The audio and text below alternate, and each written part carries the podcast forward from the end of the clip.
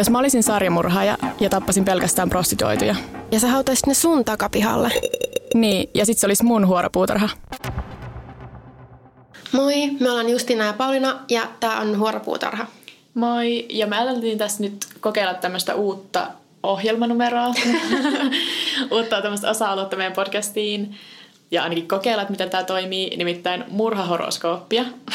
Mm-hmm. Ja koska me nauhoitetaan tätä nyt tammikuun alussa, niin tämän jakson murhahoroskooppimerkki on kauris. Jep. Ja siis, mä en tiedä mitään horoskoopeista, niin mä googlasin niinku semmoista yleistä normaalia horoskooppia, että minkälaisia kaurit ois. Mä rupesin miettimään silleen, en mä tiedän niinku niin vaan horoskoopista, mä tiedän just silleen, mä tiedän okei, okay, minkälainen mun oma horoskoopimerkki Totta ja kai, mun joo. parhaat kaverit ja mistä, mistään muusta mä en niinku tiedä. Mutta mä sain selville, että kaurit on yleensä velvollisuuden tuntoisia, organisoituja ja kurinalaisia. Mitkä niinku varmasti... Varmasti käy monen saaremurhaajan. Joo. Mutta siis, niin, oliko sulla sitten jotain tunnettuja murhaajia, jotka sille on horoskoopiltaan kaurita ja pomppas oikein sille esiin, kun googliti tästä tai luki jotain listaa? Ainakin mitkä semmosia varmaan niinku sopii tuohon kuvaukseen. Ja mä annoin, niinku tälle mun segmentille niinku nimeksi silleen, The Most, The Worst, The Accomplices. Koska ne oli asiat, Joo. jotka niinku tuli. Joo, totta. Siis mulla kanssa se, onko se Moors-murhat, missä on siis toi Ian Brady. Ja oliko se sen tyttöystävän kanssa murhas vai... Ja, Mä vaan oletan, kun on niinku nais ja mies niinku rikoskumppanit, niin mä en mielestä oleta, oliko se pariskunta. vaimo joku tämmönen Joo. kumminkin. Ja siis ne tosiaan murhas viisi lasta Manchesterissa Englannissa. Joo. Ja kun mä sanoin The Most, niin mä tarkoitin myös, että on ollut näitä kaikkein tuotteliaimpia Ah. sarjamurhaajia. Esimerkiksi äh, Harold Shipman, eli niin kuin tämä lempinimeltään Dr. Death. Mm. Ja se tappoi lähinnä sen iäkkäitä naispotilaita ja sen uhriluvun epäillään olleen jopa 250, vaikka se tuomittiin vain 15. Joo. Samoin kuin sitten toi uh, Luis Alfredo Garacito Cubillos, mä en tiedä miten tämä laustaa, eli The Beast. Ja tota, se on myös niinku yksi kaikkein sarjamurhaajista. kauris? Koska mä luin sen sitä listalta ja sitten mä kävin tsekkaan sen Wikipedia ja siellä oli eri syntymäpäivä. No kun mä luin tämän jostain listalta, mä olin silleen, no kyllä mä uskon, että on. Niin, no siis mä en tiedä, totta kai voi olla silleen, että Wikipediassakin voi olla väärä. Mut Niin. kun mä olin siis totta, mä olin kirjoittamassa myös siitä, mutta sit mulla, mä otin sen pois varulta, kun mä en ollut varma. No se nyt on mulla tässä kuitenkin. Joo, hyväksytään, että se on. Joo. Ja silloin oli niinku 138 varmistettua uhria. Ja Joo. se luku olla jopa 400. Joo. Mulla oli toi Candymanina tunnettu Dean Cole. Mä en ole varma, tätä Joo, sanoa. mulla on myös se. Joo, se oli siis amerikkalainen sarjamurhaaja, jolla oli kaksi teini-ikäistä rikoskumppania. Eli jos ja kun me nyt tehdään tästä tämmöisiä niinku, ö, johtopäätöksiä tälle parista näytteestä, niin jos sä oot kauris, niin sä oot ehkä semmoinen sarjamurhaaja, jolla on rikoskumppani. Mm. Ja sä oot ihan supertuottelias. Ja sitten, no mulla on kanssa siis tämmönen ihan yleinen, että mitä rikollisia ylipäätään tulee, niin Al Capone oli kauris. Eli susta voit olla myös mafiapomo, jos olet kauris. Mm. Mutta ylipäätään ei ehkä ollut semmosia kaikista tunnetuimpia murhaajia Ei, siis nämä...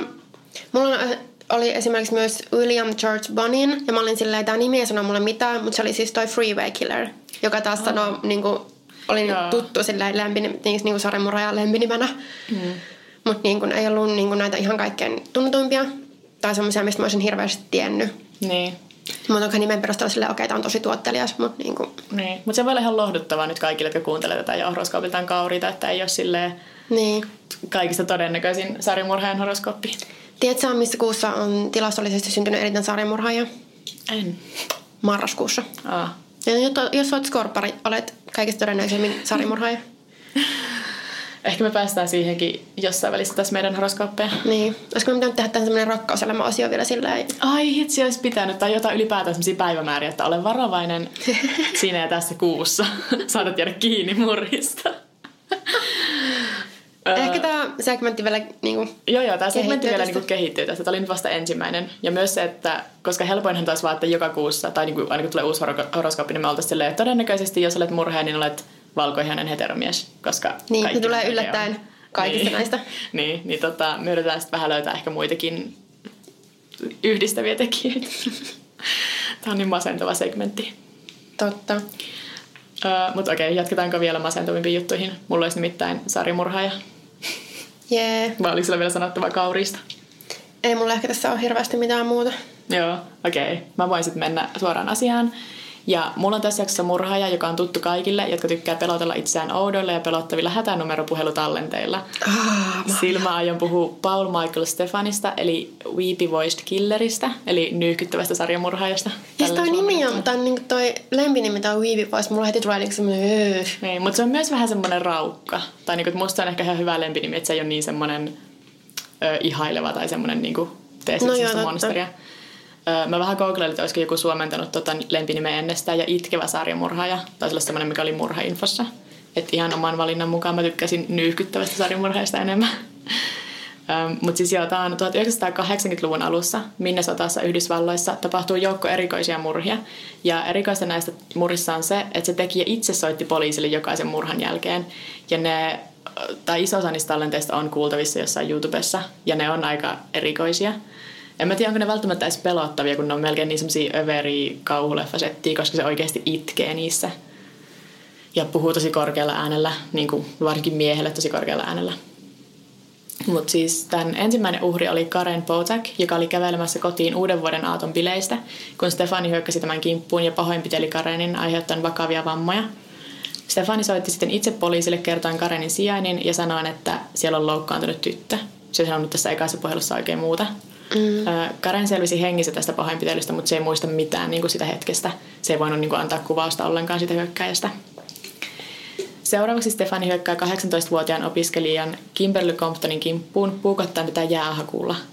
Siis jäähakku jotenkin semmoinen, mä tiedän, että sillä on oikeasti käyttöä, että jos sä oot jossain pilkille ja sä tiput Niin. avantoon, niin sit sä voit sieltä hak- hakata tai kiivetä ulos.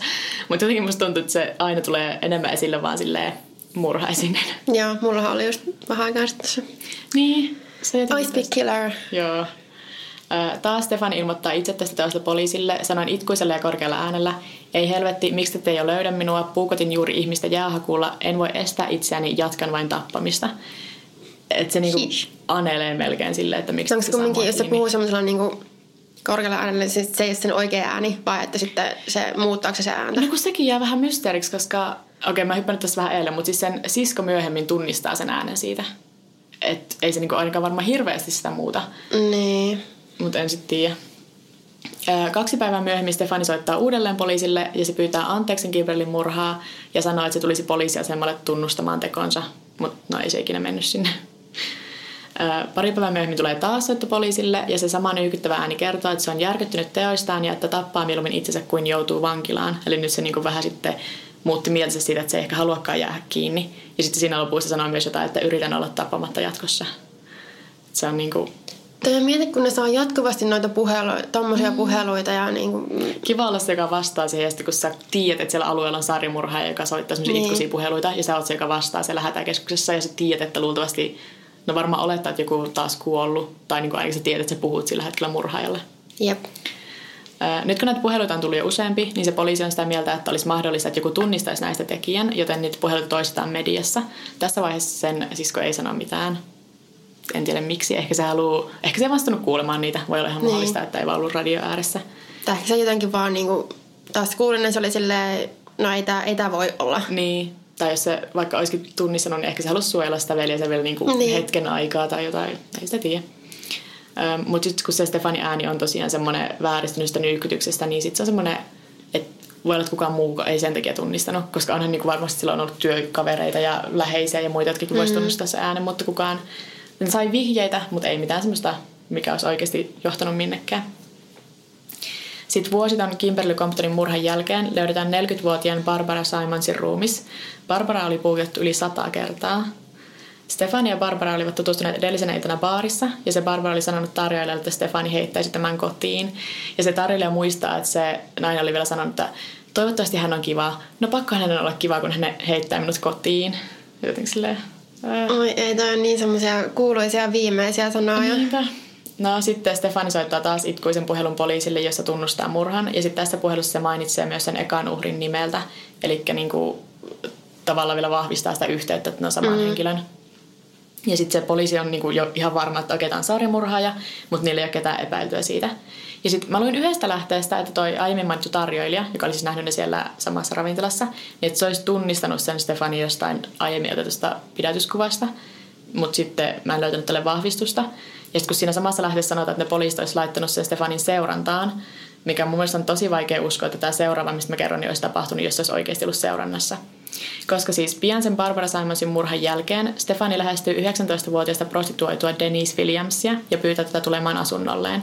Kaikki menee silleen suht normaalisti, mutta sitten kun ne on matkalla pois sieltä asunnolta, takaisin sinne, mistä oli poiminut sen Denisen kyytiin, niin se Denise alkaa saada semmoisia tosi outoja viboja sitä Stefanista. Että se kertoo kuulemma jostain fantasioista, jotka on vähän, vähän outoja tai tosi outoja. Ja sitten se alkaa ajaa semmoisia syrjäreittejä. Ja lopulta päätyy semmoiselle ihan niin syrjäiselle umpikuja johtavalle tielle. Ja alkaa vaatia sitä Deniseltä korvauksia siitä kyydistä. Että kukaan ei kuulemma saa kyytiä ilmaiseksi minnekään.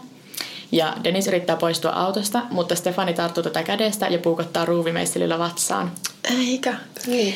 Dennis laittaa kuitenkin tappelun vastaan ja se yrittää pyristellä irti ja se löytää siltä auton lattialta tyhjän lasisen pullon, jolla se sitten lyö Stefania päähän ja kasvoihin, niin että se pullo särkyy. Ja sitten sitä tappelusta syntyy niin kova meteli, että sillä lähistöllä ollut mies niin kiinnittää huomiota siihen ja saapuu paikalle. Stefani hyppää autonsa ja ajaa pois.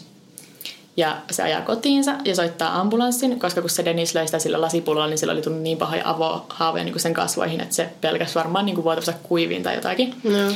Mutta sitten toki tässä on se, että koska se menee sitten sinne sairaalaan, niin viranomaiset melkein välittömästi niin osaa yhdistää ne haavat siihen hyökkäykseen, mikä oli tapahtunut vain hetkeä aiemmin. Jep, ja, ja plus niin kuin, ei toi, se ei olisi voinut tapahtua, jos sitä olisi oikeasti seurattu. Niin, jo mä just sen takia mietin, että mä epäilen sitä ö, yhtä lähdettä, joka sanoi, että se oli mukaan poliisin seurannassa. Hmm. Mutta no sitten kun ne viranomaiset niin on silleen, että okei, tämä on se, joka hyökkäsi ton Denisen kimppuun, niin se juttu alkaa sitten siitä oikeastaan ratketa. Et aluksi sitä Paul Michael Stevenia voitiin syyttää vaan tuosta Denisen murhayrityksestä ja sitten Barbara Simonsin murhasta, koska ne ei voinut aukottomasti yhdistää sitä Stefania ja nyykyttävää sarjamurhaajaa, mm. vaikka sitten siellä oikeudenkäynnissä Stefanin sisko sanoi, että sillä ei ollut epäilystäkään, että se oli Stefanin ääni. Mutta kai se ei sitten riitä semmoinen yksi henkilötodistaja. No, se tuomitaan elinkautiseen noista kahdesta rikoksesta jo, ja sitten vuosia myöhemmin vankilassa saatuaan tietää, että sairastaa syöpää, niin se Stefani tunnustaa ne kaksi aikaisempaa hyökkäystä, ja sitten vielä yhden murhan, jossa sitä ei koskaan edes epäilty. Se oli hukuttanut naisia, jota tapaili, niin sen naisen omaan kylpyammeeseen silloin kasarialussa. Oliko se silloin, niin kuin, se olisi silloin vielä soittanut Siis oli, se oli niinku nyt murhien keskellä, mutta sitten just sen takia, että koska se, no ensinnäkin se tekotapa oli niin erilainen, koska se oli hukuttanut tämän ja sitten muut se oli puukottanut. Niin niin, ja sitten kun se ei soittanut tosta murrasta poliisille, niin sitten sitä ei yhdistetty. Mikä sekin, mä, mä haluaisin niin paljon tietää, että mikä sen oli erilaista, että kun se muodosi niinku tutuun. Niin, mä niin se oli, se oli kumminkin joku, ketä se tapaili. Joo, no mä aloitan, niin. koska ne ei ollut yhdessä kylpyammeessa. Toki voi olla siis prostituoitu, mutta sitten sen puhelinnumero ei ollut jossain kirjassa ylhäällä. Että mä oletan, että ne oli ollut sille jotenkin tapailu suhteessa. Mutta, mutta miten se, että jos sulle tulee niin hirveät tunnontus, kun sä puhutat jotain tuntematonta ja sitten kun sä hukutat jonkun sun tutuun, niin sitten sun ei tarvitsekaan niinku uskoutua sinne hätänumeroon itkien. Niin, että se ei niinku ole se, mikä jää vaivaamaan niin. sua näistä. Ja siis ylipäätään tästä oli tosi vähän tietoa. Hmm. ei ollut niinku oikein mitään tietoa esimerkiksi Stefanin lapsuudesta. Jotkut sanoivat, että sillä oli paljon sisaruksia ja se oli tosi uskonnollisesta perheestä. Ja sitten se, niinku se tunnustaminen olisi niinku tullut sen katolisesta uskosta vähän niinku synninpäästönä siihen hätänumeroon. Mutta tämäkin kuulostaa just semmoiselta, mitä joku, joka ei tiedä mitään, niin lisää siihen vaan silleen, että saa vähän väritettyä sitä tarinaa. Ja siis ei ole oikein mitään sen motiivia, että miksi se tappo. Muuta kuin se, että se toki hoki, että en pysty pysäyttämään itseäni, en tiedä miksi teen tämän ja auttakaa minua. Että musta olisi ollut mielenkiintoista tietää, että tehtiinkö sille ikinä vaikka mielenterveydellisiä tutkimuksia tai oikein mitään haastatteluja. Mm, ei joo, mä jään miettimään sitä kylpyammekeissiä. tai niin kuin, että mikä siinä oli sitten se. Niin, sekin. Kysyköhän sitä kukaan ikinä sitä. Ja kun, kun yleensä niin sarjamurhaajalla on se MO on aika niin kuin... Niin, se, se oli sitten ihan eri tavalla, mikä niin. sitten hämäsi siinä tutkinnassakin. Ja sitten myös se, että onko se... No luultavasti se tunnusti sitten ne kaikki, koska se oli sitten tosiaan vain niistä aiemmistakin hyökkäyksistä siinä vaiheessa. niin jos ne oli, että ne oikeasti niin kuin tapaili vaikka. Niin eikö se jotenkin osannut yhdistää, eikö kukaan sen naisen tuttava osannut vaikka niin kuin sanoa, että... Niin. Tai ehkä ne ei sitten vaan edes tapailu joku... Mä en vaan löytänyt niin kuin oikein mitään. Hmm. Mä yritin etsiä jotain dokumenttejakin tästä, mutta kun ei löytynyt oikein mitään. Ja sitten tosiaan toi Stefani kuoli syöpään vankilastossa Yssäärin loppupuolella. Että se kerkesi ö, olla siitä sen tuomiosta niin kuin 20 vuotta ehkä vankilassa ja se kuoli. No. Että sillä oli joku niin aggressiivinen syöpä, että se melkein heti kun se tuli sinne vankilaan, niin sai tietää, että se kuolee. Ja sittenkin mä olin silleen, että sanokaa nyt vielä, että sillä oli niin kasvain aivoissa, mutta se oli ihosyöpä, mikä sillä oli. Okay. Mä olin ihan varma, että tässä on joku semmoinen niin kuin, tai koska se on niin outoa, mitä se käyttäytyy tolle, että se sitten nyhkyttäen tunnusti niitä ja sanoi, että mä en tiedä, miksi mä teen tätä, mutta siis... Niin, siihen sopii just joku semmoinen, tai siis niin helppo vetää se yhteys johonkin niin kuin, siis katolilaisuuteen tai, niin, tai mm. johonkin tämmöiseen uskonnolliseen niin kuin, lapsuuteen tai muuta, että okei, tämä on se mun synnin päästä, mutta sitten tota, en mä tiedä, onko se vaan just sille, että yritetään saada vähän niin. väriä. Ja sitten mä yritin etsiä jotain sille oikeudellisikin dokumentteja, mutta koska ne on 82, niin niitä ei ole silleen kukaan jaksanut missä edes kannata välttämättä nettiin. Tai sitten ainakaan ole silleen, että mä voin vaan laittaa Googleen ja lukea ne. Niin. Mutta siis joo, ja ei ollut ää, tosi kiinnostava tapaus. Ja just se, että se on jännä, että ne nauhoitteet on niinku tosi monessa semmoisessa pelottavimmat hätänumeropuhelut ikinä. Mutta sitten niinku ei mitään muuta tietoa oikeastaan olekaan. Että se elää vaan semmoisena nauhoitteena jossain YouTube-videoilla ja ihmiset pelottelee itsensä niillä. Mutta... Niin. No on kyllä yksi semmoinen, no okei, totta kai on vielä niinku eri asia, että se murha ja soittaa niinku sillä, että joo, että mä oon nyt oikeasti niinku tappanut jonkun ja mä en pysty pysäyttämään. Totta kai se on tosi kriipiä. Mutta yksi, mitä mä kanssa inhoin, mitä mä en enää pysty kuuntelemaan, on, että esimerkiksi jossain murhapodcasteista, mitä on kuunnellut, niin on silleen, että tässä kuunnelkaa, kun tyylin tämä lapsi soittaa hätänumeroon, kun tyylin Joo isä puukottaa äiti tai jotain, niin ne on ihan hirveitä. Joo, mä en kuuntele niitä ollenkaan. Mä kuuntelen just vaan noita, missä se tekijä soittaa, eli just no toi nyhkyttävä sarjamurha ja sitten Original Night Stalker. Mm. Et mä en halua kuunnella niitä uhrien hätäpuheluita, mä en niin näe siinä sitä itsensä pelotteluarvoa edes. Se on vaan Joo, ei se ole mitään, ei siinä niinku mitään pelottavaa, se on vaan tosi, tosi surullista, tosi semmoista, miksi, miksi kukaan haluaisi huvikseen kuunnella näitä. Niinpä. Mut joo, se oli nyhkyttävä sarjamurha ja... Joo, Siirrytään taas vielä vähän masentavaa. En tiedä, onko vielä enemmän masentavaa, mutta ainakin tosi masentava tapaus, koska lapsia. Voi ei. Ja, ja, eli mä puhun tästä Skeltonin veljesten katoamisesta. Hmm. Ja tästä ei ole edes ihan kauhean kauan aikaa. Eli kiitospäivänä 2010 Morentisha, Michiganissa kolme poikaa katoaa. Ja ne on Andrew, joka oli 9-vuotias, Alexander, joka oli 7 ja Tanner, joka oli 5. Ja ne oli siis veljekset. Ja ne oli mennyt niin kuin sovitulle vierailulle niiden isän John Skeltonin luokse kiitospäivänä. Niin kuin näiden poikien vanhemmat oli siis eronneet ja ero oli ilmeisesti ollut melko vaikea ja riitaisa. Ja sitten tällä poikien äidillä Tania Zuversilla oli huoltajuus. Ja sitten kiitospäivän jälkeisenä päivänä, eli niin kuin Black Fridayna, sen Johnin olisi pitänyt tuoda ne lapset takaisin, mutta siitä ei ikinä kuulunut mitään, niin sitten Tania soitti soitti sille Johnille. Ja tässä sitten Tanian omien sanojen mukaan Johnin nämä kootut selitykset alkoi. Mm-hmm. Että eka John oli sanonut, että ne, ne oli lähtenyt sieltä Johnin kotoa ja olivat nyt Jacksonissa, mikä oli noin tunnin matkan päässä sieltä Johnin kotoa. Ja sitten Tania sanoi, että okei, no sun auto on pihassa, että miten te voitte olla jostain niin kaukana, että mihin me mm-hmm. kumminkin pitäisi mennä autolla. Että en mä usko, että te olette siellä. Niin, koska ne ilmeisesti asuu kumminkin sitä, niin kuin, Tania asui lapsien kanssa aika lähellä sitä tota, niin, niin Johnin asuntoa. Niin sitten se oli sanonut, että no me otettiin kyytiin, koska mä en tiennyt tarkalleen, mihin me ollaan menossa. Okei, okay. no sitten Tania oli taas silleen, että en mä, niin kuin, mä, en, mä en usko mm. näitä sun selitykset. Ilmeisesti niin oli ennenkin ollut vähän tämmöistä niin kuin, sen suhteen riitaa, että vaikka, että jos se oli tyylin ollut käymässä ne lapset sen isän luona, niin se ei ollut palattu niitä ajoissa, tai oli yhtäkkiä lähtenyt johonkin niin kuin reistuun niiden kanssa. Mm mikä on tietysti aina vähän kyseenalaista. Ja sitten lopulta se John oli sanonut, että okei, no mä en ihan, ollut ihan täysin rehellinen, että mä oon oikeastaan kotona ja ne pojat on mun ystävän kanssa. Ja se mun ystävä, eli siis Joanne Taylor, että se olisi niinku tuomassa niitä lapsia, mm-hmm. lapsia niinku takaisin.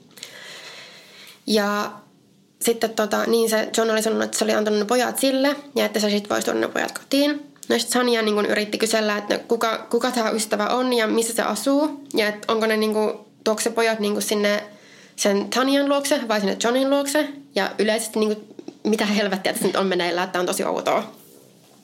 Ja tota, sitten John oli taas, että no okei, okay, mä en ole taas ollut ihan täysin rehellinen. Voi kalue. Tämä on niin kuin sellainen satutarina, niin kuin, että se pitää nyhtää sillä joskus jossain... Joo, ja sitten tämä, oikeasti tämä on kunnon syöksykiertää homma. Ja niin sitten se paljasti, että se on sairaalassa, koska oli yrittänyt tappaa itsensä.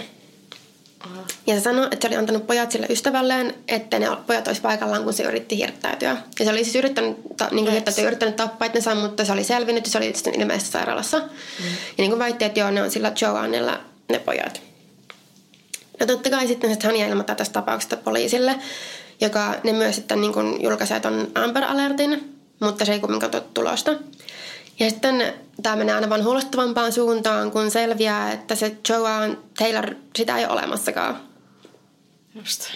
Tota, et se, tai ne ei niin löytänyt mistään, totta kai sen nimisiä ihmisiä on, mutta ei niin tätä mm. oikeaa henkilöä.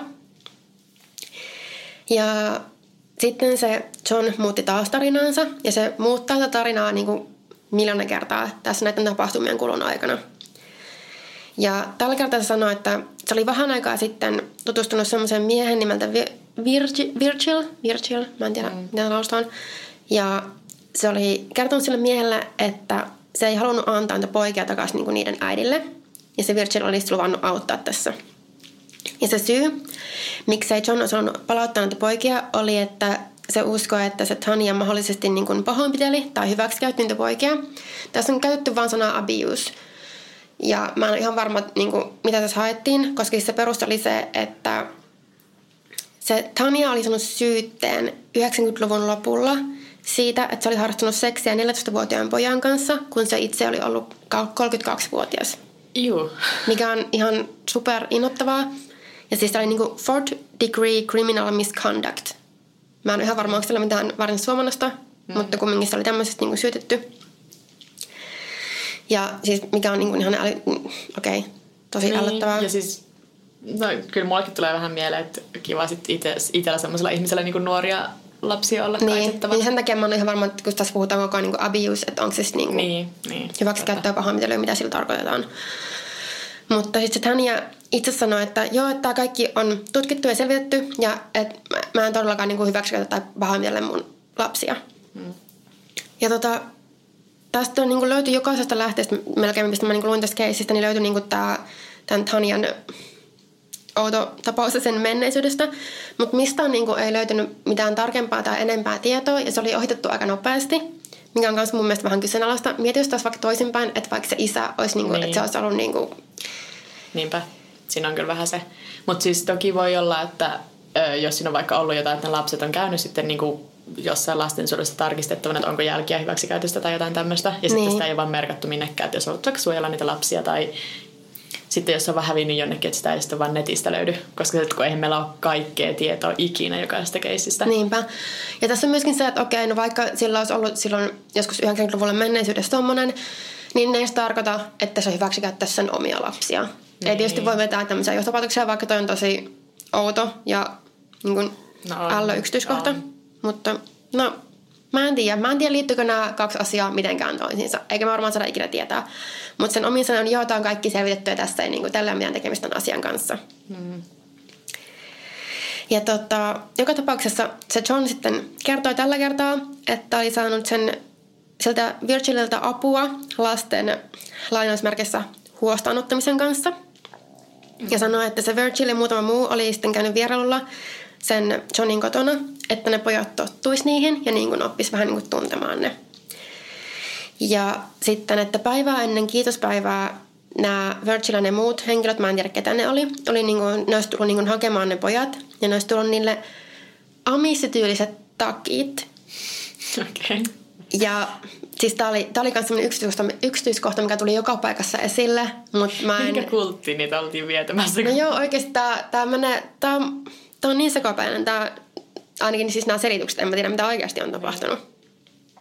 Ja tota, John sanoi, että se antoi niinku niillä mukaan peittoja ja sanoi, että pojat saisivat nyt uuden elämäntyylin ja jotakin tämmöistä.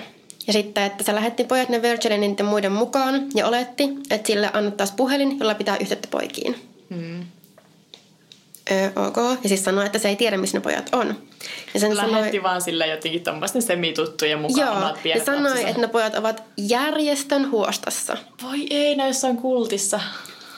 Ja eka se ei suostunut nimeämään sitä järjestöä, mutta myöhemmin se olisi sanonut sen nimeksi United Foster Outreach and Underground Sanctuary. Öö, ja kuulostaa... Voi, jos ne on jossain ihmiskaupparingissä nyt. Mm, kautta, kuulostaa kyllä samalla joltain niin tyylin kultilta. Mm. Ja niin kuin tommosia, tommosia on oikeasti olemassa, ja, mutta siis tätä ei ole oikeasti olemassa. Joo. Siis tommosia niin kuin, semmoisia, oh, me pelastamme teidän, teidän lapset, joita kohtaan huonosti, niin semmoisia on oikeasti, mitkä on siis oikeasti ihan persestä. Mutta siis mm. siis semmoisia on olemassa, mutta siis tämä ei, ei ilmeisesti ollut semmoinen, mikä on oikeasti okay. olemassa oleva. Ja tota, sitten taas myöhemmin John muuttaa jälleen tarinansa. Ja tällä kertaa sanoo, että se kääri pojat peittoihin, antoi niille pehmälelut ja ajoi ne pois. Tämä on siis se yksityiskohta siitä sen uudesta tarinasta. Okay. Ja ö, mä luin tästä aika paljon Redditistä, ja Reddissä moni epäilee, että kaikkien noiden Johnin sekalaisten selitysten ja valheiden seassa tämä yksityiskohta olisi totta, koska se on niin karviva. Että tyyliin se on itse tappanut ne, mutta kun se on niin kuin vaikka ajanut jonnekin, missä se on tappanut ne, se on tyyliin kärnyt ne viltteihin ja antanut ne pehmälalut ja ollut sillä, että mm. okei, okay, nyt mennään johonkin. Mm. Ja tämmöinen tulee ensimmäisenä mieleen. Ja se sanoi sitten, kun se oli siis pidätetty, sanoi poliisille, että pojat löytyisivät kaksikerroksisesta tiilirakennuksesta. Ja se ohjasi ne johonkin paikkaan, mistä niitä ei löytynyt. Myöhemmin se kysyi, että onko poliisit etsineet niitä puistosta. Mistä puistosta? Who the fuck knows? Ja taas myöhemmin, että se oli nähnyt unissa ja painajaisissa, että pojat saattaisivat olla jätesäiliössä tai lähellä sellaista – ja se kuvaili tosi tarkasti jotakin, tai siis kuvaili vaan niin jotakin semmoista jätesäiliöitä, että joo, kantsiin mennä etsimään sen läheltä, että voi löytyä ne pehmolut ja ne viltit. Eikä mikään sekopää. Joo, siis tämmöisiä, tämmöisen sen jutut oli, ennen koko ajan niin vaihtoi, mitä ihmeellisempiä selityksiä tuli, ja mutta ei mitään suoraa vastausta, että missä ne pojat oikeasti oli, tiesikö, tiesikö se, missä ne oli, oliko ne elossa, mm. mitä niillä on tapahtunut. Mutta tota, musta tuntuu, että suurin osa ihmisistä nyt on kumminkin aika vahvasti sitä mieltä, että se John itse tappona. Varsinkin kun kävisi tota ilmi, että noin viikkoa ennen niiden poikien katoamista John oli tehnyt internet-hakuja siitä, kuinka katkaista niskat. Iu. Okei, okay, mäkin kyllä haen netistä vaikka mitä autoa, mutta Joo. on toi nyt silti vähän epäilyttävää. Niin mä menin silleen, että varsinkin tätä podcastia tehdessä, niin mitä kaikkea mä oon oikeasti googlettanut. Niin. Mutta sitten mä mietin kanssa semmoista, että okei, okay, tää oli keski mies, joka ei varmasti, mä en oikein usko, että se oli vissin joku rekkakuski. Mm. Mä en usko, että se oli hirveän semmoinen, että no, mä, mä pääs nyt, käytän ihan hirveästi nettiä ja googuttelen kaikkea. Niin. niin mun on vaikea uskoa, että, että se haku ei liittyisi tähän tapaukseen mitenkään. Mm. Mutta eikö tästä ikinä löytynyt niitä poikia? Ei. Ehkä. Okay.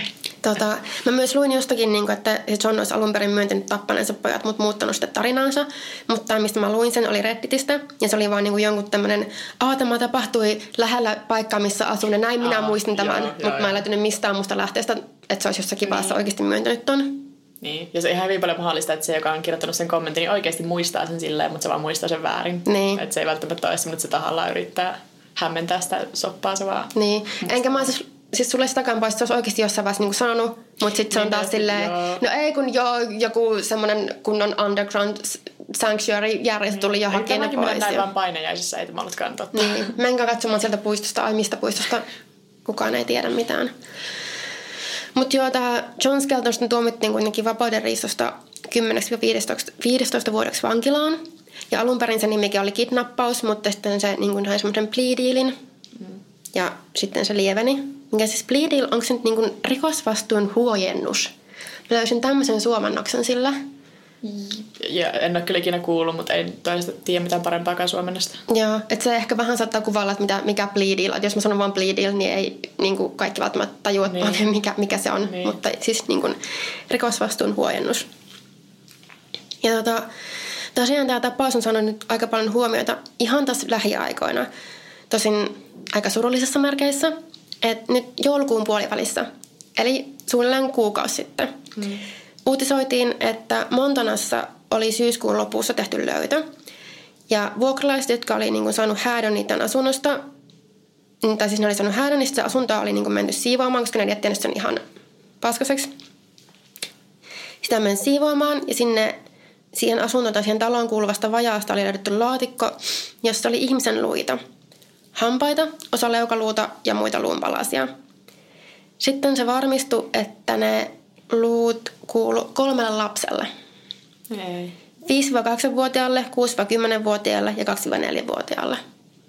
Mikä tietysti mikä on niinku todella lähellä niitä ikiä, niin, mitä ne oli silloin, kun ne katosi. Mutta kuitenkaan mitään yhteyttä noihin niinku Skeltonin veljeksiin tai, ja tai John Skeltonin tai Montanan välillä ei toistaiseksi ole löydetty. Joo, mä menisin just kysyä, että miten ne olisi siellä. Joo, niin ei ainakaan niinku ole löydetty mitään semmoista. Mutta tietysti kun tässä on niinku kulunut niin paljon aikaa, tässä meni nyt yli seitsemän vuotta, mm. kun ne on kadonnut. Että tietysti, ja kun kukaan ei yhtään tämän, okei, okay, John Skelton tietää, mutta niin kuin kukaan muu ei yhtään tiedä, mitä on tapahtunut. Ja niitä luita tutkitaan vielä ja niistä tehdään jotakin, jos yritetään saada tämän DNAta tutkittavaksi, niin. mutta ilmeisesti sitä, siinä voi kestää useita kuukausia. Eli todennäköisesti tullaan seuraavien kuukausien aikana saamaan jotakin vastauksia, mikä on mun mielestä siis tosi mielenkiintoista, koska tämä on niin kuin vuosia vanha juttu. Ja nyt mm. niin kuin just vähän aikaa sitten on niin kuin, okei, okay, no siis se tapahtui syyskuussa, mutta nyt on niin kuin uutisoitu tästä. Ja vielä niin tuohon uutisointiin liittyy sellainen, että siellä talon tontilla oli myös ilmeisesti laittomasti oleskellut ja asunut asuntoautossa joku mies, jonka kanssa poliisi haluaisi keskustella. Mutta... Se on se Virgil. Vai mikä se oli se nimi, minkä se Joo. Se kuulostaa kyllä just semmoista kulttijohtajalta oikeasti. Mutta tota, ilmeisesti sitä niin yritetään, yritetään nyt haiskella, mutta muita epäiltyjä ei ilmeisesti ole. Ja sitten mietin, että näin tässä talon entiset asukkaat, niin. mutta mä en tiedä, että totta kai toi on tosi tuore toi löytö nyt, että ehkä niin poliisi vielä jotenkin kuulustelee niitä, tai ehkä poliisi on hyvä se uskoa, että ne ei ole syyllisiä, tai sitten sitä ei ole vaan uutisoitu, että onko siinä mitään tekemistä tämän asian kanssa. Voihan se myös olla, että jos mikä ei ole asunut siinä niin kuin sitä koko aikaa, että jos niin. siinä vaihtuu siinä kämpässä usein asukkaat, ja sitten kun joissakin vanhoissa asunnoissa on sitten jotain, että ei vaan mennä edes sinne kellariin, varsinkin jos elät vähän semmoista elämäntyyliä, että vaikka sanoit, että se kämppä oli ollut niin huonossa kunnossa, että siinä oli pitänyt Joo. joku tarkistaa, mikä kertoo vähän sitä, että ei välttämättä niinku se yleinen siisteys siinäkään vaiheessa, kun muutat sinne asuntoon, niin on niinku se tärkein ehkä. Niin. niin jos on joku edellisen asukkaan jättämä boksi tänä luita sinne. Oikein okay, kuulostaisi kyllä niin oudolle ja semmoiselle huonolle tuurille, että muuttaisit asuntoa ja sitten joskus myöhemmin poliisi tulee silleen, kenenkäs lapsen luut täällä on Niin, mutta mä luulisin, että okei, varmasti niinku niitä henkilöitä, jos ne vaan saatiin siis, niihin saatiin mm. yhteys, niin varmasti niitä on niinku tässä Joo, siis kuulusteltua ja muuta, mutta ainakaan ei ole vielä tullut ilmi, että pidetäänkö niitä tai epäilläänkö niitä jostain. Mutta pitää, pitää silmällä tätä keissiä, koska mua jää oikeasti kiinnostamaan, että onko nämä ne. Ja jos on, niin totta kai se on tosi surullista, mutta myös... Ja jos ne ei ole ne, niin mitkä lapset siellä sitten on? Niin, että mä just kun mä taas vähän niin kuin tihuin niin kuin rabbit holein tässä Redditissä, että jos ne ei ole ne, niin ketkä ne on. Koska jos kaikki oli silleen, okei, okay, no mä en muista, että olisi niin kuin Montanassa ollut mitään, että kolme lasta on kadonnut ja tai niinku muuta tämmöistä. Mutta sitten mistä sen tietää, että onko se kadonnut yhtä aikaa? Niin. Jos ne on kadonnut ja vuosien niinku varrella. Jos semmoinen, että joka ryöstitti niin. lapsia vaan silleen, okei, okay, nämä menee taas niin silleen kaukaa haetuiksi. Mutta kun joskus tapahtuu semmoista, että jotkut on kateissa tosi pitkään. Niin. Tai eri yhteyksissä vietyjä lapsia on samassa niin. paikassa vankina tai jotain. Niin, että niinku pystyttiin niissä luista arvioimaan, että ne ei ole ihan kauhean vanhoja. Niin ja. Mutta tota, ei sitä niin kuin, totta kai, että jos kolme lasta häviää yhtä aikaa, niin totta kai se, niin kuin, se saa hirveästi huomiota. Ja niin kuin varsinkin jos löydetään kolmen lapsen luun, niin on silleen, hei, nämä ne on. Mutta ei voi tietää, jos niin kuin, mikä Mut on tosi surullista, mutta lapsia katoaa koko ajan, niin. että jos ne on niin kuin, kadonnut ns. yksitellen. Niin, olisi kyllä aika hurja sattuma, että siellä olisikin jotkut muut lapset, jotka olisivat just suunnilleen samaikäiset, mutta niin. tiedä.